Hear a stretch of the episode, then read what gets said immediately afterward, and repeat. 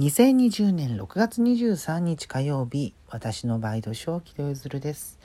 えさて、今日のニュースを見ていきましょう。えーまずはですね、今日未明にアップルが、えー新型の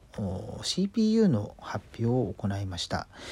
これですね、今までこの15年ほどアップルはインテルの CPU を使ってきていたんですけれども、この度自社開発を進めていくというふうに発表しました。アップルシリコンという名前だそうなんですが、えーまあ、自社開発することによってですね、そのアプリと一体の開発といいますか、えーソフトに応じた、えものが臨機応変に結構独自性が高まるというところがポイントだと思うんですけれども、えーまあ、一方で技術力というところがもともとアップルは、えー CPU 屋さんではないので、えーそうしたところが、えー結構ネックになると思われるんですが、まあ、一方でですね、えーイギリスのアームホールディングスと、まあ、連携する形でそこの半導体の設計技術を使うということなので、まあ、その ARM の技術ノウハウみたいなものを応用するとなると、えかなりいいものができるんじゃないかなというふうに思っています。で、まあ、実際ですねこの Apple シリコンがえー搭載された商品が、えーまあ、秋から冬にかけておそらく出るということで、まあ、そこから2年かけて、えーインテル製から自社開発に、えー CPU を切り替えていくような方向性を示しています。で、まあ、CPU が変わるとなると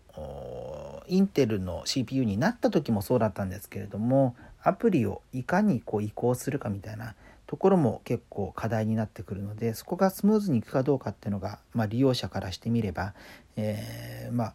注目すべきところなんだろうなというふうに思っています。で合わせてこのアップルのイベントでは iPhone に搭載されてる iOS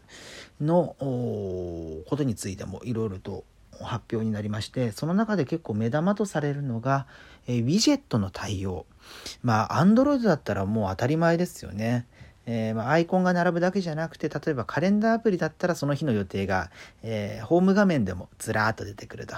えそういうことがまあ一般的なんですけれども今までその Apple の iOS、iPhone などはそれをまあかたくなに、えー入れてこなかったというところなんですけれどもまあいろんな事情が変わったようで、えー今回ビジェットの導入というところが結構目玉になっています。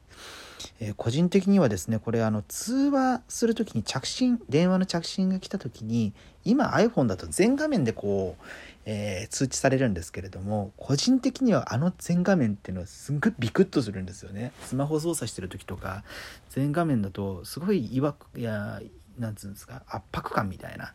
威圧感みたいなそういうのが感じられるんですけれども、えー今度その iOS14 になると、えーその通話の表示も結構小さめに表示されるようになるということなのでそこにもちょっと個人的には期待しております。えー、Apple ネタだけじゃなくて違う話題も言ってみましょうか。えー今日、まあ、午後くらいからえ各社が報じたんですけれどもマイナンバーカードと、えー運転免許証を、まあ、一体化することを検討しているというふうに報じられました。まあこれまでですねマイナンバーカードといろんなものを紐付けていこうという議論は長年されてきたんですけれども、えーまあ、よりその普及率を高めるためという意味でで一応来年には健康保険証と一緒になるという話はあるんですけれどもそこに、えーまあ、この度、えー免許の機能も設けるのかなというようなことを検討しているということが報じられました。えーまあ、個人的にはですねあのマイナンバーカードを軸にするかどうかは別として、えー免許証と保険証がこう一緒になるっていうのはこう持ち運ぶ面ではすごく利便性が高まると思うので歓迎しているんですけれども、まあ、その何でしょう媒介するもの触媒というのかわからないですけれどもえそれを合わせ持つものとしてマイナンバーカードを位置づけるっていうのは、まあ、いろんなですね特にプライバシーのところとかで、えー結構ハードルは高いのかなというふうに思います。まあ、そもそもね券面にマイナンバーが記されているわけでえであのなんだ免許証を見せる時も基本的にその店頭で年齢確認とかも券面を見せるじゃないですか。でそれでどうマイナンバーを隠すと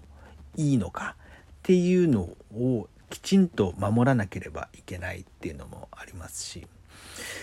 現状のデザインだとなかなかそのどの資格を持っているかというところは表示されないデザインですよね。今のはもう完全にマイナンバーカードのためのデザインになっているので、ここに、ま健康保険証、運転免許証、